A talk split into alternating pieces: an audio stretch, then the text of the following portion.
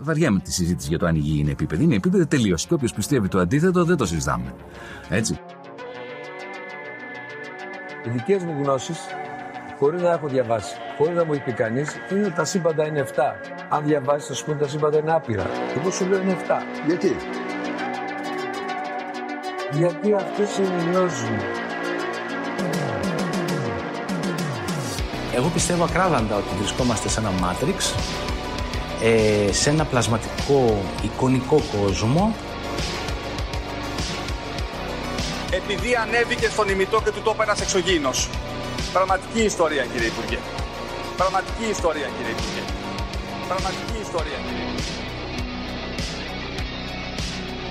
για να μπορέσετε να έχετε επίγνωση αυτών των φρέσκων πραγμάτων που τρέχουν γύρω μας τώρα τελευταία εκπομπή παρουσίασης 8 τόμοι και ένα αρχαίο ελληνικό σύμβολο μόνο 29 ευρώ τζάμπα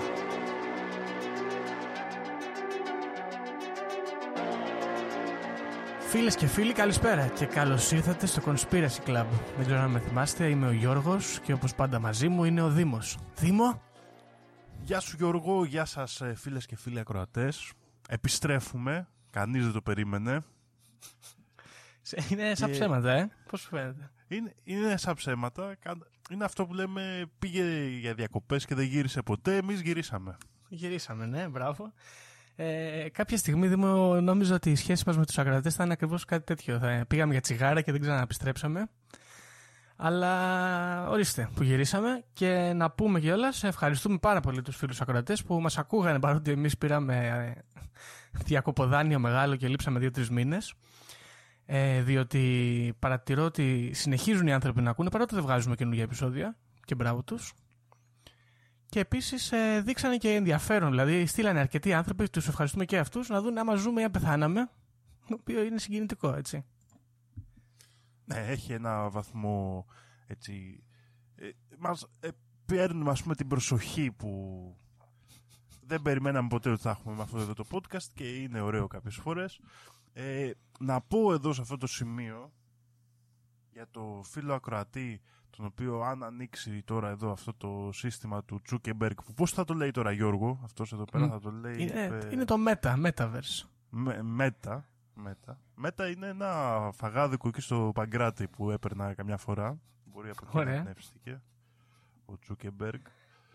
Τέλος πάντων, ο φίλος μας εδώ που είπε για τη σκάλα, για τη σκάλα θέλει να μάθει που είναι, αν και παίζει επικίνδυνο παιχνίδι, Μμ. να το πούμε εδώ, Ναι. δεν είναι αυτά. Τη σκάλα Αυτά είναι από το κάποια πράγματα- επεισόδιο. Είναι από το επεισόδιο με τις ε, παραμορφώσεις πραγματικότητας, έτσι. Ναι, αν δεν ναι, κάνω που λάθος. ζήτησε, για να καταλάβετε όλοι γιατί μιλάμε, μας ζήτησε τέλος πάντων ο άνθρωπος, ο Βασίλης, ε, που μπορεί να βρίσκεται αυτή η σκάλα, να ξέρει ότι έχω οργανώσει πεζοπορία, θα πάω εκεί πολύ σύντομα και θα ανεβούν στα social media μας ε, φωτογραφίες και έτσι κάποια τοποθεσία με GPS, θα δούμε πώς θα το κάνουμε, εδώ με το team του Conspiracy Club θα χρησιμοποιήσουμε κάποια υπερεξελιγμένη μέθοδο, θα δούμε και θα σας το στείλουμε και θα πάτε εκεί αν θέλετε, όσοι θέλετε, με δική σας ευθύνη. Μπράβο. Ε, Και σε Μην ευθύνη- έρθετε εδώ πέρα και έχετε περάσει σε καμιά άλλη διάσταση και μας ζητάτε αποζημιώσεις και τέτοια. Έτσι, μπράβο. Έχουμε γλιτώσει Δήμο τις ε, μηνύσεις αρκετές φορές. Μπράβο μας. Τώρα, να σε ρωτήσω κάτι, Δήμο μου. Να με ρωτήσεις Γιώργο. Πιστεύω ότι αφορά όλο τον κόσμο εκεί έξω. Πώς πέρασε το καλοκαίρι σου, τώρα που είναι Νοέμβρης; Ε, πέρασα πολύ ωραία, ξεκουράστηκα, Μ, ταξίδεψα λίγο το προς φθινόπωρο και τώρα έχω επιστρέψει στη βάση μου και είμαι ετοιμότερος από ποτέ για νέα επεισοδιάκια και νέα πράγματα που ψήνονται εδώ στο Conspiracy Club. Εσύ Γιώργο πώς πέρασες; Εγώ Δήμο μου πέρασα πάρα πολύ καλά. Δεν ήρθαν οι τουρίστες, δεν δουλέψαμε και φέτος. Πάρα πολύ όμορφο είναι αυτό. Ε, συνεχίζω να χτίζω την ικανότητά μου να μην δουλεύω και να έχω άπειρο χρόνο. Το οποίο πιστεύω ότι όλοι πρέπει να το κάνουν λιγάκι. Ε, καλοκαιράκι, ωραίο, ωραίο. Τώρα έχει πει και ο χειμώνας. Ακόμα πιο ωραία θα πω εγώ. Θα δείξει, βέβαια. Ε, πάνω σε αυτό που είπες όμως, θέλω να πω ότι φίλοι και φίλοι ακροατές και ακροάτριες θα συμβούν πραγματάκια, ελπίζουμε, αν και τείνουμε να μην κρατάμε το λόγο μας 99% των φορών που ανακοινώνουμε κάτι, αλλά θα προσπαθήσουμε και θα έχουμε ανανεώσεις και καινούργια προτζεκτάκια Για να δούμε. Βέβαια, Δήμο, μιας και πιάσαμε αυτά τα πράγματα τώρα, να κάνουμε και μια μικρή αναφορά σε επικαιρότητα. Όλα αυτά που λέμε μπορούν να επιταχυνθούν εάν η καλή μας κυβέρνηση ξανακάνει lockdown. Πώς σου φαίνεται; Ναι, για, θα είναι κάτι πολύ κακό για όλους, πολύ καλό για το podcast. Μπράβο. Ε, δεν ξέρω τώρα τι θα γίνει με, το, με τα lockdown και αυτά πάλι. Έχουμε φτάσει πάρα πολλές χιλιάδες κρούσματα. Α, Ναι. Δηλαδή θα, έχω, θα τελειώσει αυτή η πανδημία και θα θέλουμε κάτι άλλο να μετράμε καθημερινά. Δεν ξέρω πώς θα πάει αυτό το πράγμα. Ισχύει. Είναι Είναι πονηρό. έχει ένα Ε, ενδιαφέρον. αλλά πάμε Και το δυναμικά. προσώ- Ναι, Πάμε προς δε- ώρας είπε ότι για τους ανεμβολίαστους δεν θα μπορείτε να κάνετε ψώνια πλέον, θα θέλετε τεστάκι. Στάκι, δεκαευράκι, δυνατό. Είναι. Ξόδευε. Ε, αλλά ναι, είμαστε κοντά γιατί εγώ παρακολουθώ τα πρωινά ειδησιογραφικά Δήμο και όλοι φωνάζουν να κάνουμε lockdown. Ζητάει ο Παπαδάκης lockdown, ζητάει και ο Αυτιάς lockdown, ζητάει και το ατέριαστη lockdown. Όλοι θέλουν, ε, ζητάνε αίμα ας πούμε. Να δούμε, να δούμε. Άμα κάνουν lockdown θα στείλουμε ένα email στον Υπουργό Ανάπτυξης να του πούμε ευχαριστούμε γιατί αναπτύσσετε το podcast. Κοίτα να δεις Γιώργο, όλα αυτά είναι καλά, αλλά το τέλος έρχεται, οπότε μπορεί να μην προλάβουμε το lockdown. Α, Γιατί δεν ξέρω αν έχεις δει, εκεί στο νησί, στα Κανάρια, που φιλικό μας πρόσωπο πέρασε την προηγούμενη καραντίνα, μμμ. στο νησί Λασπάλμας λοιπόν, έχει εκραγεί ένα ηφαίστειο, το οποίο συνεχίζει να βγάζει λάβα μετά από πέντε εβδομάδες. Πέντε εβδομάδες λάβα. Πέντε εβδομάδες λάβα Γιώργο, έχουν τρελαθεί οι άνθρωποι εκεί πέρα γύρω, λένε δεν σώνει αυτό το πράγμα. Και πού πάει αυτή η λάβα όλη; Στη θάλασσα. και λέει να ότι πεις. θα δημιουργηθούν νέα νησιά από την ποσότητα λάβας που βγαίνει αυτό το ηφαίστειο. Οκ, αυτό είναι ενδιαφέρον. Να σου ρωτήσω κάτι, δεν ξέρω αν ξέρεις, αλλά άμα δημιουργηθούν νέα νησιά θα ανήκουν και αυτά στην Ισπανία, ας πούμε; Δεν ξέρω, μπορεί να γίνει πόλεμος για το ποιος θα τα πάρει. Ωραίο. Και αυτό καλό. να έχουμε κάτι να ασχολούμαστε. Και Ε. ε, ε, θέλω να πω εδώ ένα πολύ ωραίο, έχω ένα φίλο Ισπανό που μου το είπε. Λέει η πρώτη αντίδραση του τοπικού συμβουλίου ήταν να ζητήσουν από το κράτος της Ισπανίας αν μπορεί να ρίξει βόμβες στο ηφαίστειο. Αυτή τι είναι ταινία με τον Bruce Willis είναι. Δεν ξέρω, πάντως θα, ε, ε, προσωπικά είναι χαμένη ευκαιρία που δεν έγινε γιατί θα μπορούσαν να έχουν σκοτώσει το θεό του ηφαιστείου και να έχουμε τελειώσει μια και καλή. Μπράβο, ωραίο. Παγανιστικό, μου αρέσει. Μου θυμίζει. Ναι, ναι, υπάρχει μια ταινία όντως που γίνονται σεισμοί και καταποντισμοί και φτιάχνουν ένα τρυπάνι για να πάνε μια βόμβα στο κέντρο της γης. Δεν ξέρω αν την έχεις δει. Πολύ καλό. Για να ανατινάξουν το κέντρο της γης να συνέλθει ο πλανήτης, ξέρω. εγώ. Μπορεί να θέλουν να κάνουν κάτι τέτοιο. Ποιος ξέρει. Γενικά νομίζω ότι αφού αυτή είναι η τάση μας ως άνθρωποι, ας το αποδεχτούμε. Ό,τι πρόβλημα έχουμε, βόμβες. Κορονοϊός, βόμβες. Βόμβες, γιατί όχι. Ωραία. Τώρα, γαμώτο, μου την έφερες γιατί εγώ ήθελα να πω ότι δεν συμβαίνουν πράγματα πολλά και να κάνω, ξέρεις, να χτίσω σε ένα πολύ σημαντικό νέο που αφορά τη χώρα μας. Αλλά αυτό που είπες είναι πάρα πολύ δυνατό, δεν πειράζει. Θέλω να πω λοιπόν, Δημό μου, ότι εντάξει, και η αστυνομία έκανε πράγματα, δεν θα τα αναφέρουμε, βαριέμαι. Και για τα κρούσματα μπορούμε να πούμε διάφορα, αλλά να μην επεκτείνομαστε παραπάνω. Και για το καλοκαίρι και τους τουρίστες μπορούμε να πούμε, αλλά καλή τους ώρα εκεί που είναι να μην μας ξανάρθουν άστους. Θέλω να μιλήσουμε για κάτι πολύ σημαντικό, δεν είναι πολύ συνωμοσιολογικό. Ε, έτσι λίγο γρήγορα, αλλά μας αφορά και τους δύο και πιστεύω και τους ακροατές μας. Ε, Δήμο κάνει εκλογές στο κόμμα. Δεν ξέρω αν σε αφορά εσύ να πλέον. Σε αφορά πιστεύω. Κάνει και έχει και μεγάλες ε, έτσι... ε, είχε, είχε τώρα το χαμό της αρχηγού του. Ε, Έχει γίνει παιχνιδάκι εκεί πέρα. Έχουμε θέματα. Παίζει μπαλίτσα. Τώρα, όπως είμαστε, θα σου στείλω ένα link να δεις λίγο κάτι φωτογραφίες από κάτω. Γιατί θέλω να μου κρίνεις έναν έναν αυτούς τους έξι υποψηφίους, να μου πεις την πρώτη λέξη που σου έρχεται στο μυαλό, ας πούμε. Για να μπούμε μετά και στο θέμα μας να κάνουμε και τη συνωμοσία μας. Λοιπόν, ε, πρώτη φωτογραφία να πω και ονόματα. Βέβαια. Λοιπόν, Γιώργος Παπανδρέου, Ναι, με, με νέο επεισοδιακό μουσάκι. ναι. Πολλά χρόνια μπροστά ο Γιώργος Πανδρέου. Ναι. Και, η- και μου έρχονται δύο λέξεις εδώ. Θα μου το δώσεις; Ναι, ναι βεβαίως. Πες μου. Λοιπόν, μου έρχεται σοσιαλισμός. Μπράβο. Λοιπόν, πρώτη λέξη. Και δεύτερη λέξη, χασίσι. Μπράβο, μπράβο Δημό. Αυτές, αυτές είναι οι δύο λέξεις που μου έρχονται εδώ πέρα. Συμφωνούμε 100%. Ωραία. Λοιπόν, μου έρχε- δε- δεύτερος είναι Ανδρέας Λοβέρδος. Μμμ. Λοιπόν, μία λέξη μου έρχεται στο μυαλό που είναι δύο λέξεις. Ε, Νέα Δημοκρατία. Σωστό. ναι. Ε, Νίκος Ανδρουλάκης, βλέπω εδώ. Ναι, Ε, μου έρχεται μία λέξη PASP. πας, ωραίο, σωστό. Οργάνωνε παρτάκι αυτός για PASP σίγουρα ήταν δυνατός παίχτης. Σίγου- Αλλά σοβαροφανής όμως πάντα, έτσι. Ναι, ναι. Ε, Ήθελε να φτιάξει ένα καλύτερο πανεπιστήμιο, Γιώργο. μπράβο, μπράβο, Δήμο. Λοιπόν, ε, Χάρης Καστανίδης. Ναι. Κα- Εδώ η ερώτηση είναι πού τον θυμηθήκατε αυτόν, δεν ξέρω. Τι- Έλατε. Νόμιζα ότι έχει φύγει αυτός, έχει πάει σε άλλη χώρα. ναι, πραγματικά νιώθω ότι είμαστε στο 2000 τώρα. ναι, εντάξει. Τώρα η λέξη μπένα που μου έρχεται είναι σημίτη, δεν ξέρω. Σημίτης, ναι, Σημίτης είναι μια καλή λέξη. Γιώργο, Μπράβο. Ναι, σημίτη. Λοιπόν, Παύλος Γερουλάνος. Αυτός τώρα θα έλεγα νήτρο το περιοδικό. Επειδή μοιάζει λίγο με τον Κωστόπουλο, έτσι. Βγα- Μου βγάζει κάτι κοστοπουλικό, ναι. Ναι, είναι σε ξεβλαχεύει, ας πούμε. Ισχύει. Και Παύλος Χριστίδης, Είναι. Τώρα. να- ωραία μαλλιά. θα πω. Εντάξει, να μην πω τώρα ότι μου έρχεται στο μυαλό για τον Παύλο Χριστίδη, άστο καλύτερα. Ε, ε, όχι, θα πω, δεν με ενδιαφέρει. Pokémon, εμένα μου έρχεται στο μυαλό μου τον που τον βλέπω. Α, μπράβο, τζίγκλιπα. δεν με ενδιαφέρει, το λέω. Παύλος Γερουλάνος, Δήμο, εμένα μου έρχεται η λέξη γεροντοτζόβενο στο μυαλό, δεν ξέρω. ναι, ναι, ναι. Τε- Ταιριάζει και με τη, αυτό με την ιδέα που είχα εγώ, έτσι. Ναι, μπράβο, τον Νίτρο. Ωραία, και δε- για να το κλείσουμε, ποιο ψήφιζες, τώρα που είσαι και μέλος, γιατί εγώ σκέφτομαι να πάω να ψηφίσω, αν μου επιτρέπετε. Δεν ξέρω, θα ψήφιζα Γιώργο, θα θα είμαι Ναι. πολύ διπλωματικός εδώ, τον υποψήφιο που θα ξαναονόμαζε το κόμμα Πασόκ. Α, νομίζω όλοι το λένε αυτό. Εκτός από το Λοβέρδο. Όχι, ο Λοβέρδος το είπε. Όλοι θέλουν να το πούνε Πασόκ. Σου λέει τώρα πέρασαν χρόνια, δεν πειράζει. Άρα Εγώ- νίκησα. Άρα νίκησες, ναι, ό,τι και να γίνει, νίκησες. Ε, εγώ θα ψηφίσω Γιώργο Παπανδρέου, αν μου επιτραπεί. Θα το πω, δεν με ενδιαφέρει. Γιατί είμαι υπέρ και των δύο πραγμάτων. Δήμο. Και είμαι υπέρ του Πασόκ και τριών πραγμάτων βασικά. Και του Πασόκ και του σοσιαλισμού βεβαίως και του Χασίσι. Είμαι, ναι, να τα φέρουμε. Να έρθουν οι τουρίστες εδώ να την πίνουν όλη μέρα, να βγάζουμε εμείς λεφτά. Ωραίο. Γιώργος Παπανδρέου. Είναι- Είναι μια σοφή επιλογή, πιστεύω κι εγώ. Ναι. Μάλιστα. Λοιπόν, αυτό ήταν το επεισοδιακό εισαγωγικό σημείωμα. Οπότε να μπούμε στο ψητό, τι λες; Να μπούμε στο ψητό και σήμερα, φίλες και φίλοι ακροατές, φίλε μου Γιώργο, όλα τα πλάσματα που μας ακούνε, θα μιλήσουμε για μια θεωρία που έρχεται από τα βάθη της αρχαιότητας, αλλά μέχρι και σήμερα συνεχίζει να έχει υποστηρικτές.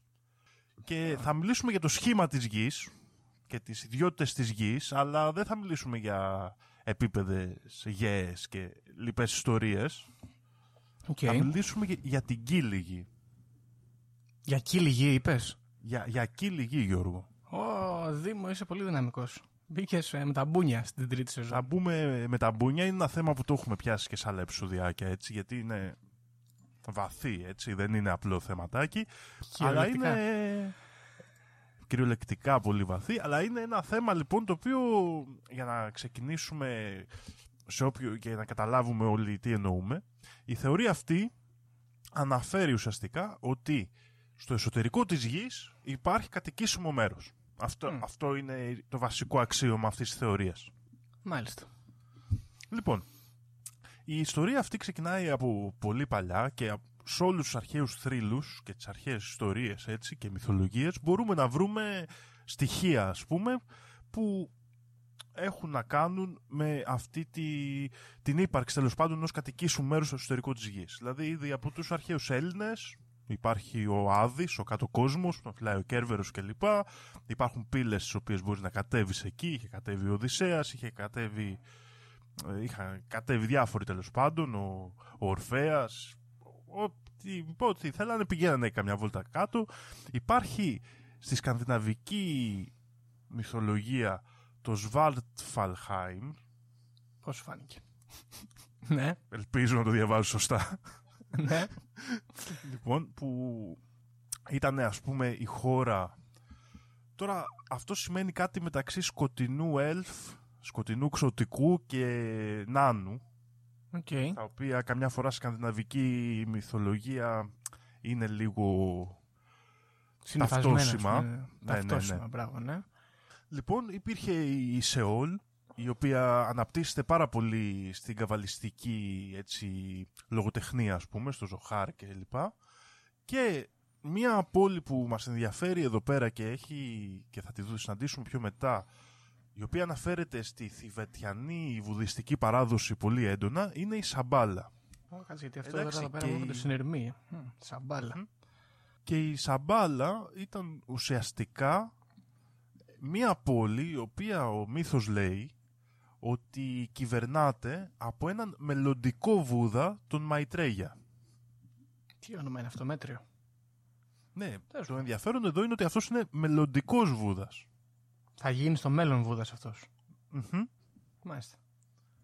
Λοιπόν, και φυσικά η, η, θέ- η θέση αυτή, ας πούμε, του, της Αμπάλα προϋπάρχει και στον Ινδουισμό, όπου θεωρείται ότι θα είναι ο τόπος γέννησης του Καλκή, της τελικής δηλαδή μετενσάρκωσης του Βυσνού, που θα φέρει τον κόσμο σε νέα εποχή. Όλες αυτές οι θεωρίες λοιπόν, και μπορούμε να συνεχίσουμε έτσι, δεν, α, αφήνω πολλές έξω. Υπάρχει Ισχύει. το Κουρατσάν, η Ιρλανδική πύλη της Κολάσεως, Υπάρχουν ε, άλλες μυθολογίες στους ε, Ινδιάνους, ε, παντού γίνεται χαμός. Όμως, αυτό που μας ενδιαφέρει ε, εδώ πέρα είναι πώς αρχίζει και χτίζεται η θεωρία από τη μυθολογία και τη θεολογία, ας πούμε, στην πραγματικότητα. Μάλιστα. Λοιπόν, ο πρώτος τύπος ο οποίος έκανε μια προσπάθεια, μάλλον ανέπτυξε καλύτερα μια θεωρία με βάση την οποία η γη στο εσωτερικό της ίσως να ήταν κατοικήσιμη αλλά όπως και να έχει ήταν κούφια ήταν ε, ο γνωστός ε, επιστήμον και αστρολόγος κατά κύριο λόγο Edmund Halley. Σωστά. Γνωστό όνομα. Ο Edmund Halley γνωστός και από τον κομίτη Halley Ακριβώς. ε, έκανε την υπόθεση το, 1900, το 1692 ότι η γη ε, πιθανότατα είναι κούφια, έχει ένα περίβλημα γύρω στα 800 χιλιόμετρα και εσωτερικά έχει άλλα δύο κελίφη με έναν στερεό πυρήνα. Οκ. Γιατί αναγκάστηκε να κάνει αυτή την υπόθεση ο Χάλεϊ, ε, προσπάθησε να βρει, να, μάλλον να εξηγήσει κάποιες ανομαλίες στο μαγνητικό πεδίο της γης ε, με βάση τη δουλειά του Νεύτωνα στην Principia και τις μετρήσεις που έπαιρνε από την πυξίδα του. Μμ. Γιατί κάτι δεν, πή- δεν έβγαινε σωστά, τέλος πάντων, και ανέπτυξε αυτή τη θεωρία με την οποία μπορούσε να εξηγηθεί αυτή η ανομαλία και αυτές οι, οι, οι μετρήσεις που έπαιρνε. Μάλιστα.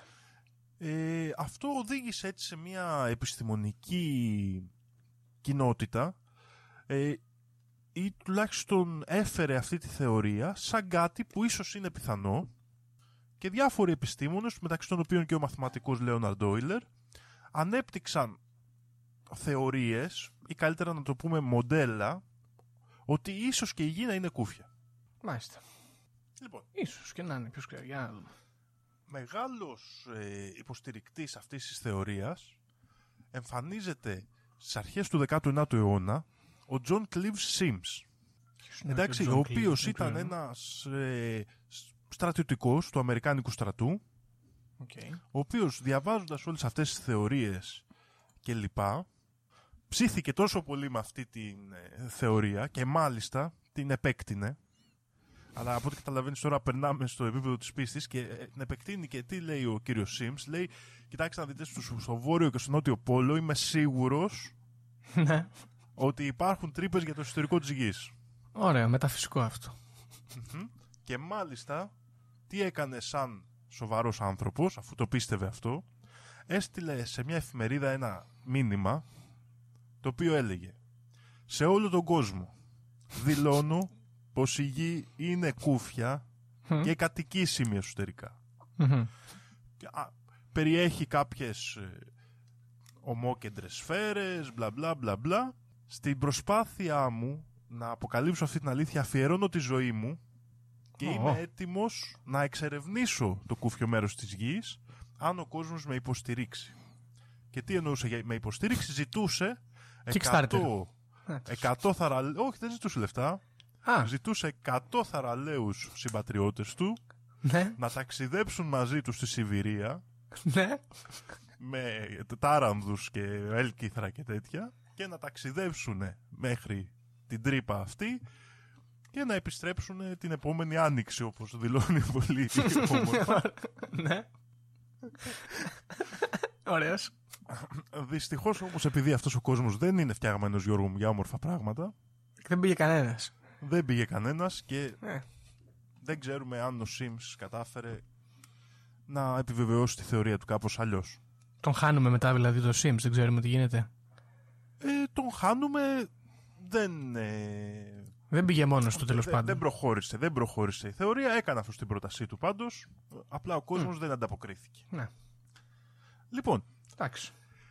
η, τον 19ο αιώνα η, αυτή η θεωρία πέρασε και πολύ έντονα στο μυθιστορηματικό κόσμο και ειδικα και σε αυτό το πάθος με το οποίο το παρουσίαζε ο Sims ε, οδήγησε στο να γραφτούν βιβλία όπως το ταξίδι στο κέντρο της γης του Ηλίου Βέρν και λοιπά πράγματα. Δηλαδή άρχισε να περνάει στο λογοτεχνικό επίπεδο όπως έχει μείνει μέχρι και σήμερα. Παραδείγματος χάρη King Kong εναντίον ε, Godzilla. Τέρατα Φοβερό που να το βγαίνουν δείτε. Από την κύλη γη. Δεν το έχω δει εγώ αυτό Πολύ. έργο, αλλά Πολύ καλό. γενικότερα ας πούμε η... δημιουργήθηκε αυτή η λογοτεχνική χρειά, η λογοτεχνική ιδέα ότι η γη είναι κούφια. Και περνάμε στον 20ο αιώνα τώρα όπου αυτή την ιδέα την πιάνουν οι λεγόμενοι πνευματικοί άνθρωποι. Είχε και μια αναγέννηση ο πνευματισμός γενικότερα τον 20ο αιώνα. Και ξεκινάνε ε, άμε- άμεσα ενωμένοι με τους συνωμοσιολόγους να δημιουργούν θεωρίες και η Σαμπάλα, η πόλη που αναφέραμε πριν, επιστρέφει τώρα σαν την πόλη που βρίσκεται στο εσωτερικό της γης, είναι η κύρια θεωρία, και πολύ συχνά αναφέρεται και ως Αγκάρθα. Αγκάρθα, μπράβο, αυτό ήξερα εγώ. Αγκάρθα λοιπόν, η θεωρία για την ε, Αγκάρθα αναπτύχθηκε κυρίως από τον Αλεξάνδρ Σεντίβ Νταλβεντήρ, αυτά τα γαλλικά ονόματα δεν μπορώ ποτέ να τα διαβάσω, έναν μύστη του 18ου αιώνα και Ωραία. την έκανε πιο γνωστή ο εξερευνητής Φέρντιναντ Οσεντόφσκι, Οκ. ε, ένας Πολωνός ε, έτσι ε, με, με ενδιαφέρουσα ιστορία ο οποίος α, λέει ότι σε ένα από τα ταξίδια του συνάντησε ε, πύλες για την Αγκάρθα και αναζήτησε και βρήκε πράγματα. Αυτές τις θεωρίες Μάλιστα. τις υποστήριξε αργότερα και η θεοσοφιστική κοινότητα της ε, κυρίας ε, Μπλαβάτσκι που και αυτή πολύ συχνά την έχουμε αναφέρει και shout out σε μια ακροάτριά μας που μας ζήτησε ή ακροατή, δεν θυμάμαι σίγουρα που μας ζήτησε να κάνουμε επεισόδιο για την Έλενα Μπλαβάτσκι αλλά και Σωστό. ο, η Έλενα και ο Νίκολας Ρόεριχ που και αυτοί ε, είχαν διδασκαλίες πολύ κοντά στη θεοσοφία.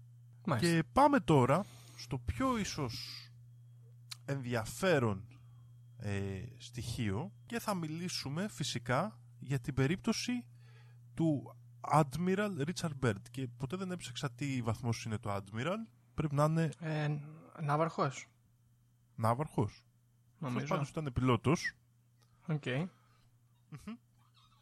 Ο, ο Richard Byrd λοιπόν ήταν ένας πιλότος ο οποίος ε, είναι πολύ γνωστός γιατί θεωρείται και έχει πάρει μετάλλιο για αυτό στις ΗΠΑ ότι ήταν ο πρώτος άνθρωπος που πέταξε από τον ένα πόλο στον άλλο. Οκ. Σε αυτή τη διάρκεια της αποστολής ο ίδιος ισχυρίζεται ότι πέταξε μέσα από το εσωτερικό της γης. Κοψοδρόμημα. και ότι όταν επέστρεψε του απαγορεύτηκε να μιλήσει και τον θάψανε και απειλούταν η ζωή του και όλη η οικογένειά του πράγμα που δείχνει ότι η κυβέρνηση γνώριζε για την Άγκαρθα πριν πάει αυτός εκεί πέρα. Μμ. Λογικό.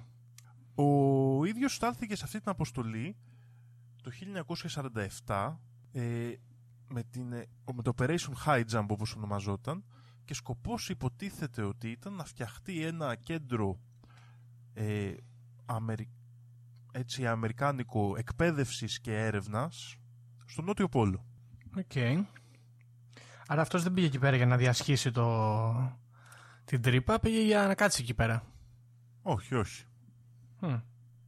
Η... Βέβαια, το ενδιαφέρον εδώ στοιχείο είναι ότι έχουμε και τη γνωστή θεωρία ότι οι Ναζί Α, μπράβο. είχαν καταφύγει στο νότιο πόλο, στην Ανταρκτική δηλαδή, μετά το τέλος του Δευτέρου Παγκοσμίου Πολέμου. Ναι, είναι πολύ Οπότε- γνωστή αυτή η θεωρία και μάλιστα πάει και παραπέρα αυτή η θεωρία ότι έχουν μπει μέσα στην τρύπα οι Ναζί. Ακριβώς και α, εδώ ενώνονται αυτά τα δύο πράγματα Γιώργο ότι πολλοί θεωρούν ότι αυτή η αποστολή είχε σκοπό ο Μπέρντ να ανακαλύψει αν οι Ναζί έχουν βρεθεί στην Αγκάρθα. Μμμ. Μάλιστα. Αλλά δεν τους το λέγανε. Δεν του το είχαν πει για να μην ε, αποκαλυφθεί. Ναι. Ο ίδιος λοιπόν ε, δηλώνει ότι μπήκε μέσα, βρήκε ένα πανέμορφο κόσμο, γεμάτο φυτά και εξελι- μια πολύ εξελιγμένη πόλη και μάλιστα συνάντησε τον αρχηγό της ε, πόλης με τον οποίο συνομίλησε και του αρχηγός της ε, Άγκαρθα του εξέφρασε την ανησυχία του για το μέλλον των ανθρώπων της επιφάνειας. Εμάς δηλαδή. Μμ. Ναι. Μάλιστα, φαίνεται να είχε γνώση για το περιστατικό στη Χειροσύμα και στο Ναγκασάκι, την έκρηξη δηλαδή των δύο ατομικών βοβών, και του είπε ότι στείλανε τις ε, υπτάμενες μηχανές τους, τα Flugel Large, για να Ναι. δούνε τι κάνανε οι άνθρωποι της επιφάνειας. Αυτός ένιωσε, ας πούμε, τις ε, δονήσεις, ας πούμε, από κάτω. Μμμ. Νιώσαν τις δονήσεις Μπορεί. και πήγαν να εξερευνήσουν. Και μάλιστα λέει ότι οι πρεσβείες των ανθρώπων του εσωτερικού έστειλαν μηνύματα στους αρχηγούς του κόσμου να μην μπλέκονται με την ατομική ενέργεια. Α, άρα υπάρχει εδώ σύνδεση με τις κυβερνήσεις που φαίνεται να γνωρίζουν όλες σχεδόν αν όχι Ακριβώς. σημαντικές, όχι μόνο οι Αμερικάνοι. Μμ. Μμμ. Αυτή ήταν η τέτοια και φυσικά έχουμε, ολο- έχει δημοσιευθεί ολόκληρο το ε, πώς το λέμε το ημερολόγιο του Richard, του Richard Bear ε, που οποίο έχει πάρα πολύ ενδιαφέρουσες πληροφορίες και με- πολλές από τις θεωρίες που έχουν φτιαχτεί σήμερα για την κύλη γη βασίζονται εκεί. Παραδείγματος χάρη είδες Ναι. τώρα ότι μιλήσαμε για τα υπτάμενα αντικείμενα, τα flueguards. Ναι. Θα μπορούσε να είναι αυτό που βλέπουν μερικοί ως ε, επτάμενοι δίσκοι, ας πούμε. Ακριβώς. Έρχεται λοιπόν τώρα ένας περίεργος τύπος, ο Ζακ Βαλέ, ένας από τους προτεργάτες του ίντερνετ και ταυτόχρονα ουφολόγος, ο Μπράβο. οποίος παίρνει αυτές τις θεωρίες και λέ- σου λέει ορίστε τι είναι τα UFO. Μμ. Είναι οι πτάμενοι δίσκοι από τον ανθρώπων του εσωτερικού. Ή όπως έχει πει κάποιος άλλος σοφός στην Ελλάδα, Γιώργο, δε- σου λένε ότι είναι εξωγήινοι. Αυτό, μπράβο, Εγώ Δήμο. όμως λέω ότι είναι εσωγήινοι. Μπράβο. Ακριβώς. Αυτό το έχει πει ο Σταμάτης Γονίδης για όποιον δεν γνωρίζει. Μεγάλος ε, σοφιστής και φιλόσοφος. Ε, με έχεις προλάβει σε όλα, έτσι. Σημειώνω και τα λες μετά. Ε, Πολύ ωραία πάει αυτό το θέμα. Μπράβο. Πολύ ωραία. Λοιπόν, φυσικά ε, για να συνεχίσουμε λίγο και βλέπω ότι έχει τραβήξει και το επεισοδιάκι αλλά έχουμε ακόμα πραγματάκια. Ε, Μμμ. Μια άλλη ενδιαφέρουσα θεωρία λοιπόν εδώ πέρα είναι όπως είπαμε ότι οι Ναζί κατέφυγαν στο εσωτερικό Μμμ. και μάλιστα είναι γνωστό ότι οι Ναζί έκαναν διάφορες εξερευνήσεις σε, στο, εσωτε- σε σπήλαια και σε διάφορα μέρη της γης και μάλιστα ακόμα και στην Ελλάδα έκαναν διάφορες ε, αναζητήσεις σε σπήλαια στη Γάβδο, στο Δίστομο και σε άλλα μέρη. Και γενικά ε, ο Χίτλερ θεωρώντας ας πούμε ε, το- και παίρνοντας στο μυαλό μας το μυστικό κομμάτι, το μυστικιστικό καλύτερα κομμάτι του Ναζί, δηλαδή την εταιρεία της Θούλης και την ε, κοινότητα των Βρύλ, πώς λεγόταν, Vril Society, Μπράβο. ε, είναι γνωστό ότι θεωρούσαν και είχαν ονομάσει την επιχείρηση επιχείρηση υπερβόρεια πως βρίσκοντας τις πύλες για τον κάτω κόσμο θα έρθουν σε επαφή με μια ανώτερη άρια υπόγεια φυλή. Μπράβο. Το οποίο είναι πολύ ωραίο να το λες μαζί γιατί είναι ανώτερη και υπόγεια ταυτόχρονα. Ναι, είναι πονηρό, όντως. Αυτά με τους Ναζί. Δεν έχουμε κάτι άλλο. Είχα κάτι άλλο να πω, αλλά πρέπει πρώτα να, θέ- να θέσω ένα άλλο θέμα, Γιώργο. Οκ. Λοιπόν, Και φτάνουμε στην τελευταία ιστορία που έχει να κάνει άμεσα με την Κοίλη Γη και αυτή είναι το λεγόμενο μυστήριο του Σέιβερ. Ναι. Στο μυστήριο του Σέιβερ λοιπόν, ε, στο περιοδικό έτσι ποικίλη ύλη Amazing Stories, Ναι. Ωραίο.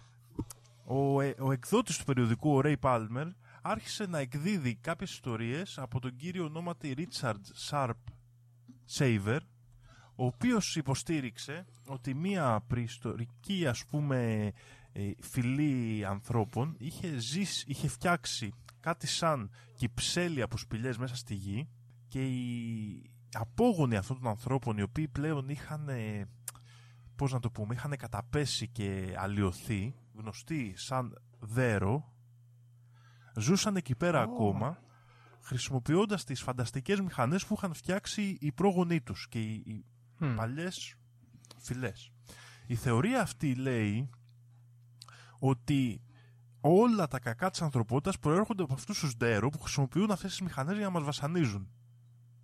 Ω, Και Μάλιστα. μάλιστα, έλεγε ότι παραδείγματος χάρη η σχιζοφρένεια δεν είναι πάθηση του εγκεφάλου, αλλά είναι τηλεπαθητικός ας πούμε βασανισμός που υποβάλλουν αυτά τα υπόγεια πλάσματα σε κάποιους από τους ανθρώπους μας.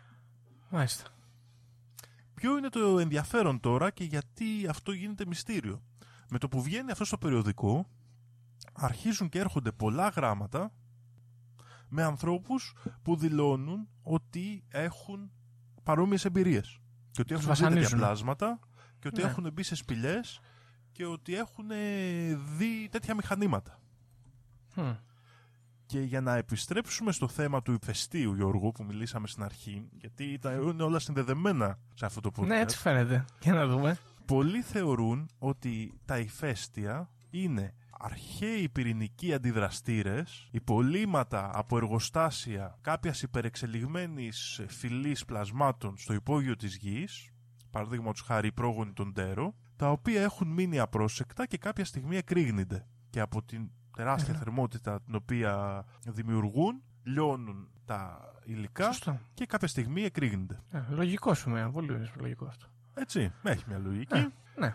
Και Και- Όντως. Και λίγο πολύ, Γιώργο, αυτή είναι η κύρια θεωρία και θέλω να κάνω μια παύση εδώ, παρόλο που έχω και κάτι ακόμα να συνεχίσω, αλλά φτάνοντας εδώ θέλω να μου πεις λίγο την άποψή σου για αυτή τη θεωρία. Λοιπόν, έχω πάρα πολλές σημειώσεις, Δημό. Το πιάσουμε ανάποδα. Δεν ξέρω πού να το πρωτοπιάσουμε. Το πιάσουμε μάλλον όχι από την αρχή. Λοιπόν, καταρχάς έχεις δίκιο. Γενικά η κύλη γη, σαν εικόνα, παίζει πολύ εύκολα στο μυαλό των ανθρώπων γιατί έχει χρησιμοποιηθεί σε πάρα πολλές ταινίες και σειρές, κόμικ και γενικά έτσι pop culture. King Kong έχουμε εδώ πέρα, Vril έχουμε εδώ πέρα, Ιούλιο Verne έχουμε, ό,τι γουστάρουμε έχουμε. Και εμένα στο μυαλό μου είναι σαν ένας παράδεισος, σαν μια μεγάλη ζούγκλα, ας πούμε, όπου ταυτόχρονα εκεί μέσα υπάρχουν πόλει αρμονικά τοποθετημένες και στη μέση ένας τεράστιος ήλιος. Γιατί, αν θυμάμαι καλά, στην ιστορία του Ιουλίου Βέρνη περιγράφεται ένας ήλιος στο κέντρο αυτού του, ή μάλλον από πάνω τέλος πάντων από το, την κύλη γη. Ναι, Επίσης έχουμε δεινοσαύρους. Εμένα μου έχει στο μυαλό ότι θα υπάρχουν πάρα πολλοί δεινόσαυροι στην κύλη γη. Έχουν ξεφύγει μερικοί, γλιτώσανε. Και όσον αφορά τους Ναζί, εγώ θα κάνω και άλλη μία σύνδεση εδώ πέρα. Θα θυμίσω στους ακροατές ή μπορούν να ανατρέξουν στο επεισόδιο με τα μυστήρια των Ναζί. Οι, οι Ναζί κάνανε εκτενείς αποστολές στο Θιβέτ για να βρουν την άρια φυλή. Και το Θιβέτ, όπως είπαμε πριν με τη Σαμπάλα, είναι πολύ συνδεδεμένα. Το αφήνω Πολύ αυτό σωστά, εδώ. Γιώργο. Το αφήνω εδώ, σκεφτείτε το. Το άλλο που με απασχολεί είναι το ζήτημα του ε, Admiral Richard Byrd. Όπου, αν κατάλαβα αυτός, αν, είπες, αν θυμάμαι σωστά, είπες ότι η αποστολή του ήταν το 1947, έτσι. ναι, σωστά. Λοιπόν, η περιγραφή του Admiral Richard Byrd, χωρίς να θέλω να χαλάσω την ιστορία, είναι ίδια με το λογοτεχνικό έργο του ε, Edward Bulwer Λίπον, να δεν κάνω λάθος, ή Λίτον, Λίτον βασικά, Vril The Coming Race, η επερχόμενη φυλή, όπου ο, Πολύ σωστά, Γιώργο. ο Έντουαρτ Λίτον εδώ πέρα περιγράφει, ρε παιδί μου, ακριβώς αυτήν την ε, συνάντηση κατά τύχη με τον ε, εσωγήινο πολιτισμό, οι οποίοι του λένε ότι ανησυχούν για τους από πάνω, αυτοί είναι φοβερά τεχνολογικά εξελιγμένοι, αλλά ταυτόχρονα υπονοείται ότι αυτοί λίγο κινούν τα νήματα, ότι θέλουν λίγο να παίξουν μπαλίτσα πίσω, ας πούμε, στις σκιές, κατάλαβες; Κάπως έτσι είναι η Βρύλ. Και ναι, γενικά, εμένα όταν ε, μου λέει κάποιος κύλι γύρι, μου έρχονται στο μυαλό δύο πράγματα. Το ένα είναι ναζί και το άλλο είναι βρύλ. Τα οποία κολλάνε και λίγο μαζί μεταξύ Τα του. βρύλ τώρα που λες Γιώργο. Ναι, συγγνώμη, να συγγνώμη. σε διακόψω λίγο. Αλλά Ναι, είναι ναι. πολύ ενδιαφέρον και γι' αυτό δεν αναφέρθηκα πολύ. Γιατί συνήθως σήμερα, με όποιον συζητάω και στις θεωρίες που βρίσκω, συνήθως σαν βρύλ αναφέρονται αυτό που θα λέγαμε περισσότερα στο σημερινό επεισόδιο ντέρος. Δηλαδή, Ντέρος, μπράβο. πα, παρικμασμένα πλάσματα που ζουν στο εσωτερικό της γης που έχουν λίγο αυτή την εξωγήινη εμφάνιση ή γκρινάνι αναφέρονται ας πούμε και τέτοια πράγματα. Μμ. Ενώ ο Λόρδος Λίτον και η εισαγωγή του όρου βρύλ ε, τα πλάσματα ονομάζονται βρύλια, είναι φτερωτά πλάσματα, όμορφα και υπέροχα Και ψηλά Ε, και μεγάλα, σαν γίγαντες λέει. ακριβώς και έχουν τη δύναμη βρύλ η οποία ουσιαστικά μέσω ενός ραβδιού καταφέρνουν και ενώνονται με τη δύναμη της γης. Μπράβο. Την εθερική Ακριβώς. ενέργεια της γης. Έτσι. Μμ. Απλά ε, μια μικρή σημείωση για τον όρο βρύλ εδώ πέρα και πόσο έχει να κάνει αυτό με τα βρυλίσια που είναι ένα ερώτημα που δεν θα απαντηθεί ποτέ. Ναι, σωστό. Λοιπόν, ε, τώρα να πω εγώ για το Ντέρο, επειδή είμαι ο βασιλιάς των nerds. Όποιος παίζει DD γνωρίζει ότι υπάρχει μια, ένα, μια φυλή που μπορείς να επιλέξεις ως χαρακτήρας ή τερατάκι που μπορείς να χρησιμοποιήσεις ως Dungeon Master που λέγεται Dero και είναι κάτι green άννη με τεράστια μάτια που ζουν στην κούφια γύρι του Dungeons and Dragons τα οποία έχουν τηλεπαθητικές ικανότητες και είναι πάρα πολύ μοχθηρά και κακά ε, και ημίτρελα. Ε, εδώ πέρα βλέπουμε λοιπόν ότι μέχρι και στο D&D υπογείως περνάνε την ύπαρξη των Vril Dero slash Dero ας πούμε και παίζουν τα παιδάκια και νομίζουν ότι χαίρονται αλλά ταυτόχρονα κάνουν προπαγάνδα. Να τα ξέρετε όσοι παίζετε D&D αυτά. Ναι. Λοιπόν, τώρα να σου πω κάτι σχετικά με την κυλιγή. Εγώ αυτό το επεισόδιο το είχα ψηλοδιαβάσει, το είχα ψηλοετοιμάσει μια φορά, γι' αυτό με βλέπεις αρκετά προετοιμασμένο. Και καθώς διάβαζα, η, παρότι η έρευνα που έκανα ήταν ε, πολύ στενά συνδεδεμένη με το Coming Race στο βιβλίο και με τον Edward Litton, κάθε φορά που μου ερχόταν στο μυαλό η λέξη Vril ή Dero, μου σκάγει στο μυαλό μια εικόνα που είχα δει σε ένα Strange, περιοδικό Strange, και νομίζω την είχε δημοσιεύσει και ο Λιακόπουλος σε κάποια εκπομπή του, και είναι ένα πράγμα έτσι σαν, σαν, κακιασμέ- σαν υβρίδιο νηφίτσας και ανθρώπου μέσα σε μια σπηλιά, ξέρω εγώ, μέσα στα, στα υγρά σπήλαια. Και εγώ έτσι θα τους φαντάζομαι τους Βρύλ. Τώρα δεν ξέρω τι λέει ο Εντουαρτ Λίτον. Τελευταία σημείωση που θέλω να κάνω, φίλοι ακροατές, άμα μπορείτε να αγοράσετε ή να βρείτε σε ηλεκτρονική μορφή το περιοδικό που αναφέραμε, το Amazing Stories, είναι συγκλονιστικά καλό aesthetic και καμία σχέση με το αντίστοιχο δικό μας που θα μπορούσε να θεωρηθεί το Strange ίσως. Μιλάμε για ποιότητα. Οπότε ρίξτε του μια ματιά. ναι, είναι πολύ ενδιαφέρον περιοδικό. Τώρα, Γιώργο, Μμ. θα φέρουμε, όπως κάνουμε πολύ συχνά σε αυτό το podcast, Ναι. Τα πάνω κάτω. Ω, ναι. Εκτός από τη θεωρία της κύλης γης, υπάρχει η θεωρία της κυρτής γης. Α, για κάτσε εδώ, κάνεις τρίπλα. Κυρτή γη, ε. Τι είμαστε, μπόλ, ας πούμε. Μμμ. Η θεωρία της κυρτής γης, ξέρεις τι λέει Γιώργο, ότι αυτό που βλέπουμε εμείς σαν σύμπαν είναι το μέσα. Δηλαδή εμείς είμαστε στην κύλη γη. Ω. Και αυτό που λέμε κύλη γη είναι το έξω. Ψυχεδελικό είναι αυτό τώρα.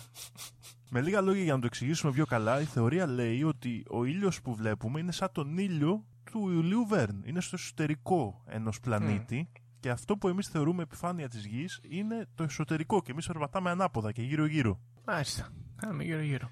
Οκ. Και υπάρχει δηλαδή ένα, οι σπη- τα σπήλαια αυτά τα οποία αναφέρουμε σε όλο αυτό το επεισόδιο οδηγούν στην εξωτερική επιφάνεια της γης που εκεί δεν γνωρίζουμε τι υπάρχει, είναι το άγνωστο άπειρο. Πω, πω, αυτό είναι φοβερό. Οκ, Εδώ Λοιπόν. όμως υπάρχει έρευνα μεγάλη, ασχολείται κόσμος με αυτό ή. Υ- Υπάρχει αρκετή ε, έρευνα σε αυτό. Η, θε- η θεωρία πρωτοδιατυπώθηκε, από όσο γνωρίζουμε, από τον Σάιρους Τιντ, έναν γιατρό από τη Νέα Υόρκη, το 1869.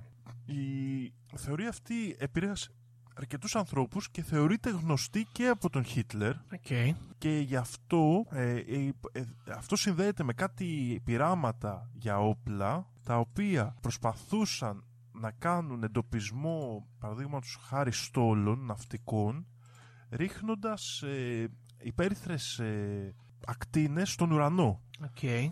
προσπαθώντας δηλαδή να φτάσουν απέναντι Ναι, ναι, ναι. Κατάλαβα. Κατάλαβες, Δηλαδή έχουμε πειράματα για όπλα των Ναζί που δείχνουν ότι μπορεί να ισχύει αυτό. Το ενδιαφέρον με αυτή τη θεωρία, ξέρεις ποιο είναι, ότι σε επιστημονικά έχει δημιουργηθεί σαν πείραμα, σαν σκέψη ας πούμε, σαν πείραμα σκέψης καλύτερα και δεν μπορεί να απορριφθεί γιατί θα ίσχυαν κανονικά όλοι οι νόμοι όπως τους έχουμε φτιάξει μέχρι σήμερα, τους φυσικούς νόμους. Δηλαδή δεν έρχεται σε ρήξη με τον επιστημονικό κόσμο.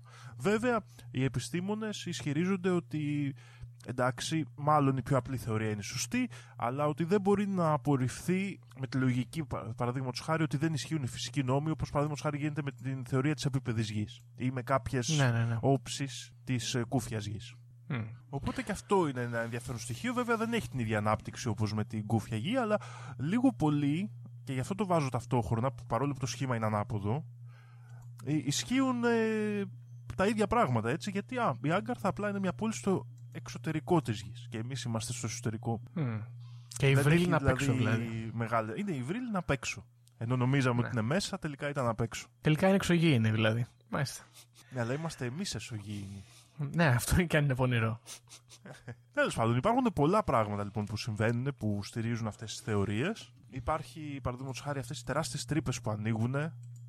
Είναι ένα ενδιαφέρον φαινόμενο που ταιριάζει. Το έχεις δει. Τα ονομάζονται στα αγγλικά sinkholes, Γιώργο. Ναι, βέβαια. Και συμβαίνει σε διάφορα μέρη του κόσμου που καταραίουν μεγάλα μέρη και δημιουργούνται τεράστιες τρύπες στο εσωτερικό που δεν φαίνεται ο πάτος. Εντάξει, δεν είναι 800 χιλιόμετρα βέβαια. Εδώ Αυτές οι ε, τρύπες. θέλω να πω ότι το βαθύτερο μέρος που έχουμε φτάσει στη γη, ξέρεις πόσο είναι, Γιώργο; Για πες. Το βαθύτερο μέρος στη γη λοιπόν είναι το Kola Super Deep Borehole στα 12 χιλιόμετρα βάθος ναι. το οποίο είχαν φτιάξει οι Ρώσοι σε ένα από τα επιστημονικά σκαψίματά τους στο σύνορο της Ρωσίας Οκ. κοντά με την Νορβηγία. Και Μμ. Αυτή Ύποπτο σημείο. τρύπα φτιάχτηκε το 1970 και είναι πράγματι το βαθύτερο τεχνητό σημείο που έχει φτιαχτεί στη γη από τότε, δηλαδή δεν έχει πάει κάτι πιο βαθιά. Η έρευνα που γινόταν εννοείται ότι... ναι, απέχουμε πολύ έτσι. Ναι, ναι. Εννοείται ότι είχε γεωλογική υποτίθεται ε, ε, έρευνα και διάφορα τέτοια. Βέβαια και αυτή είναι πνιγμένη στις θεωρίες συνωμοσίας του τύπου τι έψαχναν οι Σοβιετικοί εκεί πέρα και έσκαβαν 12 χιλιόμετρα μέσα και την πιθανότατα και αυτοί να Ε, έψαχναν βέβαια. κάποια πύλη για το εσωτερικό της γης, έτσι. Να μην επεκταθούμε πολύ σε αυτό το θέμα. Πιστεύω, φίλες και φίλοι ακροατές, καταλαβαίνετε τις πονηριές εδώ πέρα. Ε, βέβαια. Μάλιστα. Το ζήτημα λοιπόν Δήμο εδώ είναι ότι αυτό που σκέφτομαι δηλαδή. Θα πρέπει αναγκαστικά να φέρουμε την επίπεδη γη απέναντι στην κύλη γη. Και νομίζω ότι είναι πολύ πιο όμορφη η ιστορία της κύλης γης από τη επίπεδη γης. Γιατί οι άνθρωποι στην επίπεδη γη Καλά, ναι. Ασυζήτητο είναι αυτό. ε, λένε κουταμάρες, είναι λίγο βαρετό, δεν δίνουν καμία εξήγηση. Επίσης είναι όλα ίδια με την κανονικότητα. Εδώ στην κύλη γη παίζουμε μπαλίτσα υπόγεια, μυστικές οργανώσεις, εξωγή, εσωγήινοι μάλλον πολιτισμοί, υπερόπλα. Και ακόμα και αυτοί που ασχολούνται γράφουν βιβλιαράκια λογοτεχνικά, θέλουν να πάνε εκδρομούλες, δηλαδή κάνουν ε, πράγματα που κάνουν καλό στον εαυτό τους. Έτσι. Αντιθέτως, οι άνθρωποι με την επίπεδη γη τι θέλουν να κάνουν, μαλάκα, να εκτοξευθούν σε διάστημα και να πεθάνουν όπως ο άλλος κακομοίρη. Δηλαδή, ε, κρίμα. Ξέρω εγώ. Κοίτα να δεις, εμένα μου αρέσει η, η θεωρία της κύλης γης, όπως μου αρέσουν πολλές από αυτές τις θεωρίες και νομίζω το έχω ξαναπεί, γιατί είναι αυτό που θες να είναι. Μπράβο. Σωστό. Δηλαδή, ε, θες να πιστεύεις ότι μέσα της βρίσκεται ένας επίγειος παράδεισος, η Λεμούρια, με τεράστια πλάσματα και υγιή γιατί είναι το πιο τρομερό μέρος για να μεγαλώνουν τα πλάσματα και είναι σαν έτσι ένα υπέροχο μέρος. Ή θες να πιστεύεις ότι εκεί ο Θεός οδήγησε τις 10 χαμένες φυλές του Ισραήλ ή θες να πιστεύεις ότι εκεί έχουν διαφύγει οι Ναζί και έχουν βρει τον Άριο παράδεισό τους και ζουν φασιστικά και ναζιστικά στο εσωτερικό της γης; Ή θες να πιστεύεις ότι οι εξωγήινοι έρχονται από εκεί μέσα και είναι κάποιος πολιτισμός υπερεξελιγμένος που στέλνουν τα UFO τους για να ρίχνουν μια ματιά πάνω μας; Δηλαδή είναι τόσες πολλές θεωρίες Μμ. ε, οι οποίες είναι και ασύνδετες μεταξύ τους και έρχονται και σε ρήξη μεταξύ τους αλλά δεν έχει σημασία Δεν πειράζει, όχι. Αυτό είναι το φοβερό. Είναι σαν αυτό που έλεγε ο φίλος μας ο Φίλιππας για το τρίγωνο Βερμούδων. Δεν χρειάζεται να το εξηγήσουμε. Δεν χρειάζεται να το αποδείξουμε. Είναι τέτοια ιστορία. Και εδώ έχω να σου κάνω μια ερώτηση, Γιώργο. Πιστεύεις ότι είναι σαν το τρίγωνο του Βερμούδων, όπως είχαμε πει τότε, ότι είναι μέρος που δεν πρέπει να πηγαίνει ο άνθρωπος, ή πιστεύεις ότι πρέπει να το εξερευνήσουμε; Κοίταξε, με το, σε σχέση με το τρίγωνο Βερμούδων, ε, στέκω πολύ κοντά στην άποψη ότι να το αφήσουμε ήσυχο. Αλλά εδώ είναι πολύ ωραίο για να το αφήσουμε μόνο του. Βέβαια θα μου πεις, όπου πάμε τα κάνουμε σκατά, ξέρω εγώ. Οπότε μήπως θα έπρεπε να το αφήσουμε μόνο του. Επειδή είναι πολύ ωραίο. Ξέρεις τι πιστεύω λοιπόν, Δημό, ότι πρέπει να το αφήσουμε μόνο του. Και άμα τύχει κάποιος να πάει εκεί πέρα και να το ανακαλύψει, μπράβο του. Και να το χαρεί και όλα τα σχετικά. Το κάνουμε έτσι. Παίξουμε έτσι πάλιτσα. Δηλαδή κατά τύχη, άμα θέλουμε. Κατά τύχη. Είναι χαμένη ευκαιρία η προσπάθεια του κύριου Sims να μαζέψει 100 γενναίους άντρες και να πάνε να εξερευνήσουν το εσωτερικό της γης. Καλά, αυτό είναι το bottom line του επεισοδίου, Δήμο. Δεν υπάρχει πιο ωραίο, πιο ωραία ιδέα από το να πεις Εγώ ξέρω τι συμβαίνει. Ελάτε μαζί μου, ακολουθήστε με, γενναίοι. Να πάμε να το βρούμε Και πρόσεξε, δεν είναι απλά αυτό. Είναι ότι δεν θέλετε να έρθετε. Με γεια σας, με χαρά σας, κύριε. Δεν πάω ούτε εγώ. Καλά να πάθετε. Θα μείνει εκεί ανεξερεύνητο και φταίτε εσείς. Γιατί είστε πρόβατα, ξέρω εγώ, και πιστεύετε στη σφαιρική κανονική γη. Δεν πειράζει. Και δεν μάθατε τίποτα. Ναι, τεράστια χαμένη ευκαιρία λοιπόν, γιατί θα πηγαίναν αυτοί οι 100 εκεί πέρα, 101 μάλλον, και θα βρίσκανε για αυτούς τους ίδιους κάτι πάρα πολύ ωραίο. Και μετά, ας μην τους πίστευε και κανείς, δεν έχει σημασία. Αυτοί χάσαν την ευκαιρία δηλαδή, όχι η ανθρωπότητα. Κατάλαβες; Μα έτσι είναι. Μμ. Αυτό συνέβη σε εκείνους, όχι στους υπόλοιπους. Μπράβο. Τώρα το ερώτημα Δήμο που γίνεται καλά όλα αυτά, αλλά να βάλουμε put your mouth, πώς λέει, put your money where your mouth is. Μάλλον νομίζω έτσι είναι η παροιμία η Αμερικάνικη. Ε, εσύ, άμα ήσουν εκείνη την εποχή, θα πήγαινες; Δηλαδή, μάλλον να το πω καλύτερα, αν αυτό γινόταν τώρα, θα πήγαινες; Κοίτα, Γιώργο, θα σου απαντήσω τελείως ειλικρινά. Mm. Θα έλεγα ότι θα πήγαινα, αλλά στην πραγματικότητα πιθανότητα να μην πήγαινα. Μπράβο, όπως κάνουμε συνήθως Δήμο. Σωστό. Και εγώ μάλλον αυτό θα έλεγα. Έχω δουλίτσες τώρα, δεν μπορώ. Αν ήταν λίγο μετά. Ξέρεις γιατί, γιατί κρίνω τον εαυτό μου από το πώς έκανα στο raid του Area 51 Ναι. που δεν πήγα. Δήλωσες όμως, ενδιαφέρομαι. Ναι, είχα πει ότι ενδιαφέρομαι, θα πάω στο event. Εντάξει. Κάποιοι γενναίοι πήγανε όμως. σω τώρα να είμαστε πιο έτοιμοι για Κάποιοι κάποια. δεν πήγαν ακριβώς. Μπράβο. Μήπως τώρα είμαστε πιο έτοιμοι για τέτοιες ε, όμορφες τρέλες. Μπορεί. Δεν ξέρω, πιστεύω ότι ίσως έχει έρθει η- η ώρα να εξερευνήσουμε το ιστορικό του πλανήτη. Πιστεύω ότι είμαστε σε ένα καλό σημείο, σε μια καλή εποχή. Ωραία, τώρα να σου ρωτήσω κι εγώ κάτι. Γιατί κρίνουμε, ρε παιδί μου, εδώ κατάλαβα ότι αισθητικά βαθμολογούμε το συμβάν πολύ. Με, με μεγάλη, ας πούμε, βαθμολογία. Σωστά; Ναι, για Ωραία. μένα είναι από τα πιο όμορφα πράγματα. Μπράβο. Τις πιο όμορφες θεωρίες. Όσον αφορά όμως την ε, δυνατότητα, την πιθανότητα μάλλον ε, όλο αυτό το αφήγημα να είναι πραγματικότητα, πού στέκεσαι. Κοίτα να δεις. Και νομίζω ότι εδώ έχει σημασία το επιστημονικό κομμάτι. Και είναι και η μεγάλη μου αντίθεση σε σχέση με την επίπεδη γη. Μμ. Και γιατί εδώ είμαι λίγο πιο υπέρ. Θεωρώ ότι υπάρχουν τρόποι να μπορεί να συμβαίνει αυτό. Ναι, Θεωρώ ότι μπορεί να είναι και τελείως τρελό. Οκ. ναι, οκ. Αλλά από τη στιγμή που δεν καταρρίπτονται, ας πούμε, οι βασικοί νόμοι της φυσικής και υπάρχουν δηλαδή μορφώματα, έστω και λίγο περιορισμένα. Αυτό είναι το, το πρόβλημα εδώ πέρα αυτής της θεωρίας. Ότι με βάση το πώς ξέρουμε, είναι πιο πιθανό αυτά που συμβαίνουν να συμβαίνουν με, στε, με στέρεο πυρήνα. Οκ. Μμ. Το δεχόμαστε αυτό. Αλλά από τη στιγμή που υπάρχουν ε, καταστάσεις στις οποίες θα μπορούσε να ισχύει ότι υπάρχει στο εσωτερικό της γης αυτό, ε, είναι πάρα πολύ ενδιαφέρον. Ναι, Ε, και είμαι δηλαδή με το ένα πόδι να πω ότι ναι, θα μπορούσα να το πιστέψω. Πραγματικά. Μμ. οκ.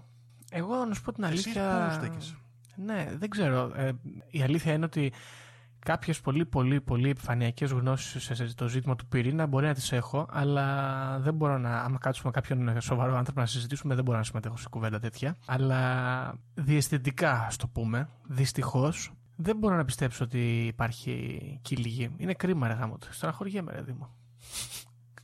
Και πού Δηλαδή, ζούσαν μου οι φαίνεται γίγαντες, περισσ- ρε Γιώργο. Πώ ζούσαν οι, γί- οι γίγαντε σε Δήμο μου ζουν κάτω από τις γέφυρες, εγώ γνωρίζω. Τώρα, αυτές είναι οι γνώσεις μου. Δεν ξέρω. Δεν μπορώ να το πιστέψω, δηλαδή πιο πολύ μου είναι, έχετε στο μυαλό μου αυτή η ιστορία σαν μια καλογραμμένη ιστορία για κάποιο pen and paper role playing game, ας πούμε. Μέχρι εκεί. Δυστυχώς. Δυστυχώς. Είναι αυτή η- η πραγματικότητα ότι αυτή η ιστορία έχει, ξέρεις, έχει γίνει στάνταρ στην κουλτούρα μας. Και όπως είδες και στην ανάπτυξη του θέματος και ελπίζω να γίνει ξεκάθαρο αυτό, πιάνει στη μυθολογία, πιάνει στο μυστικισμό το σύγχρονο, πιάνει στην επιστήμη, σαν πιθανή θεωρία για να εξηγήσουμε, και πιάνει και στη συνωμοσιολογία. Ναι, τα κάνει όλα. Δηλαδή έχουμε απ' όλα μέσα. Μπράβο. Έχουμε σε όλες τις επαφές της κουλτούρας μας, δηλαδή εμφανίζεται η πιθανότητα αυτή και πιστεύω το γεγονός ότι πέρασε ξέρεις, τόσο έντονα στη λογοτεχνία σαν πολύ κλασικό τρίκ και σαν πολύ κλασικό setting, ε, δημιουργεί α, ξέρεις, αυτή την ε, ιδέα που το συνδέει με το παραμύθι, το συνδέει με τη φαντασία. Μμ. Ναι, ισχύει. Τώρα τι να σου πω, νομίζω ότι θα ένιωθα καλύτερα αν πίστευα ότι μπορεί να υπάρχει. Δεν, δεν μπορώ να το κάνω δυστυχώς όμως, οπότε μέχρι εκεί πάω. Μέχρι εκεί μπορώ να ακολουθήσω τη σημερινή μας ιστορία. Νομίζω αυτά έχω να πω εγώ, σαν ιδέες. Δεν ξέρω αν έχεις να προσθέσεις κάτι άλλο εσύ, μήπως. Δεν υπάρχει κάποια άλλη θεωρία την οποία μπορούμε να αναπτύξουμε σε σύντομο χρόνο. Γενικότερα, όπως είπα και πριν, όλα, ξέρεις, τα στοιχεία βασίζονται γύρω από το γεγονός ότι υπάρχει κατοικήσιμο μέρος στο εσωτερικό της γης και μετά ο καθένας βάζει την προσωπική του απόχρωση πάνω. Μμ. Οι πύλες, να αναφερθούμε και σε αυτό, όπως ε, έχουμε αναφερθεί λίγο, η ύπαρξή τους θεωρείται σχεδόν βέβαιο από το περισσότερο ότι βρίσκεται στους πόλους Και πολλοί βασίζονται και στο γεγονός ότι ο, ο Ρίτσαρντ Μπέρντ, για να επιστρέψουμε, είχε δηλώσει ότι η Ανταρκτική, γενικά η Ανταρκτική με τα πολλά της μυστήρια, θα είναι ένα από τα σημαντικότερα μέρη για την ιστορία στους επόμενους αιώνες. Δεν έχει επιβεβαιωθεί ακόμα, αλλά εγώ συνεχίζω να το πιστεύω αυτό. Μμμ. Και οι πύλες για τον κόσμο αυτόν ε, βασι- είναι, υπάρχουν σε όλα τα μέρη του κόσμου αναφορές τέτοιες Παρα- και στην Ελλάδα η, σ- η σπηλιά στη Μπεντέλη του, η σπηλιά Νταβέλη, γνωστή για την οποία έχουμε μιλήσει, θεωρείται, και το είχαμε αναφέρει και τότε, είσοδος, Σωστά. για το εσωτερικό της γης, αλλά υπάρχουν και άλλα τέτοια, όπως είναι οι πηγές του Αχέροντα, Σωστό. από αναφορά στη μυθολογία, και στην Τριζίνα, κοντά στο Άργους, καθώς και πολλές άλλες ε, περιοχές με σπήλαια και μυστηριώδεις διαδρόμους στο εσωτερικό της γης. Ναι. Τώρα, εντάξει, να πω και αυτό που το, το ξέχασα. Γενικά είναι λίγο εύκολο το, η, η ιδέα της κύλης γης, γιατί να τη σκεφτεί κάποιος να του έρθει έτσι φυσικά, αν έχει φαντασία, διότι αν συναντήσεις πηγέ, μοιάζουν λίγο σαν να μην έχουν πάτο πολλές φορές και ταυτόχρονα σαν να μην μπορείς να έχεις πρόσβαση. Οπότε σκέφτεσαι δύο πράγματα. Ότι κάτι υπάρχει και ότι είναι δύσκολα προσβάσιμο, άρα και μυστήριο. Οπότε ναι, εντάξει, καταλαβαίνω γιατί ο κόσμος ενδιαφέρεται για το ζήτημα της ε, κι- ε, κύλη γης. Τώρα, α, και να πω και αυτό, Δημό μου, ότι η κυρτή γη μου φαίνεται λίγο φτωχή. Το ξέχασα να το πω. μου φαίνεται λίγο φτωχή. Ενδιαφέρον, είναι ωραίο, είναι το αρνητικό, αλλά λίγο φτωχό, ας πούμε. Δεν ξέρω. Εντάξει. Λοιπόν, να κάνω ένα recap, μου επιτρέπετε; Ναι, ναι. Συνοψίσω εγώ τη δικιά μου ε, ε, οπτική. Λοιπόν, υπάρχει μια κύλη γη η οποία έχει πάρα πολλές εισόδους. Δεν είναι μόνο μια τρύπα στο βορρά και στο νότο που πήγε ξέρω, εγώ, ο κύριο Admiral Richard Bird. Έχει πάρα πολλές εισόδους. Ευτυχώς και δεν είναι καθόλου τυχαίο, έχουμε πάρα πολλές και εδώ στην Ελλάδα. Πιστεύω ότι μία από αυτές είναι και στα Βρυλίσια. Πιστεύω ότι πάνω από αυτή την τρύπα έχει χτιστεί σπίτι γνωστού φίλου μας. Δεν θα το δεν θα επεκτείνω. Πιστεύω ότι μέσα στην κύλη γη υπάρχει αυτός ο παράδεισος που κατοικούν δεινόσαυροι ναζί και ντέρο και βρύλ και ό,τι θέλεις και ότι όλοι αυτοί μέσα έχουν τη δική τους πολιτική διαμάχη. Κατάλαβες, υπάρχουν αντικρουόμενα συμφέροντα και εκεί μέσα. Και κυρίως πιστεύω ότι όλοι αυτοί εκεί παλεύουν για το ποιος θα εξουσιάζει τον πάνω κόσμο. Κατάλαβες; Και επίσης πολεμάνε, όπως εμείς πολεμάμε εδώ για τα πετρέλαια, αυτοί πολεμάνε εκεί για το vril substance, το vril για αυτό το πράγμα, όπως λέγεται. Αυτή την ενέργεια, αυτή την ουσία που ψάχνανε και οι Ναζί, που φτιάχνει υπερόπλα, καταστρέφει την ύλη, κάνει τέτοια πράγματα. Και έτσι θα το πετάξω κι εγώ. Πιστεύω ότι κάποιοι οι οποίοι ε, εμπλέκονται στα πολιτικά της κύλης γης είναι η ομάδα Ε, η οποία έχει άλλη τεχνολογία, τα έχουμε πει, Μπέβατρον και τέτοια, και έχουμε και εκεί κόντρα λίγο. Αυτά, έτσι πιστεύω ότι είναι ωραία αυτή η ιστορία. Ναι. Εγώ πολύ μου αρέσει αυτή η θεωρία σου. Νομίζω ότι και εγώ ψηφίζω ναι. Αυτό πιστεύω ότι ισχύει. Ναι, καλό φαίνεται. Μάλιστα. Ωραία. Ωραίο θεματάκι, Δήμο. Μπράβο που το έφερες. Κοίτα, είναι δύσκολο θέμα Μμ. Γιατί έχει υπεραναλυθεί και ταυτόχρονα υποαναλυθεί. Δηλαδή, ακούγεται συχνά, αλλά οι θεωρίες του είναι λίγο, Είναι λίγο δια, ρηχ- διασκορπισμένες. Ναι, ναι, ναι. Είναι λίγο all over the place, ας πούμε. Μάλιστα. Ωραία. Αυτά πιστεύεις; Θεωρώ ναι ότι καλύψαμε τους βασικούς πυλώνες και είναι ένα καλό εναρκτήριο επεισόδιο για τους επίδοξους εξερευνητές στο ακροατήριό μας να ανακαλύψουν περισσότερα και να αναφερθούν, να μας πούν Μμ. πίσω για να κάνουμε νέο επεισόδιο. Μπράβο. Λοιπόν, με αυτά νομίζω φίλες και φίλοι ακροατές θα σας αφήσουμε. Καλή αρχή να μας ευχηθούμε. Ε, χαρήκαμε που τα ξαναείπαμε. Και αν κάποιος ακροατής βρει κάποια τρύπα και μπει αρκετά βαθιά, περάσει τα 800, ε, τα 800 χιλιόμετρα, να μας στείλει ένα ping. Να δούμε από πού πήγε. Πάμε κι εμείς, γιατί δεν κατάλαβα. Και με αυτά νομίζω θα σας αφήσουμε και θα τα πούμε στο επόμενο επεισόδιο. Γεια χαρά.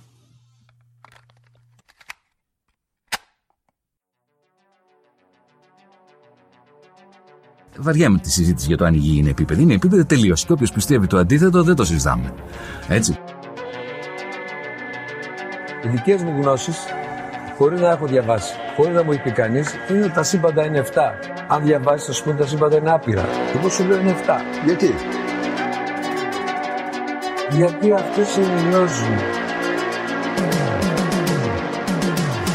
Εγώ πιστεύω ακράδαντα ότι βρισκόμαστε σε ένα Matrix, ε, σε ένα πλασματικό εικονικό κόσμο Επειδή ανέβηκε στον ημιτό και του το είπε ένας εξωγήινος. Πραγματική ιστορία κύριε Υπουργέ. Πραγματική ιστορία κύριε Υπουργέ. Πραγματική ιστορία κύριε Υπουργέ. για να μπορέσετε να έχετε επίγνωση αυτών των φρέσκων πραγμάτων που τρέχουν γύρω μας τώρα τελευταία εκπομπή παρουσίασης 8 τόμοι και ένα αρχαίο ελληνικό σύμβολο μόνο 29 ευρώ τζάμπα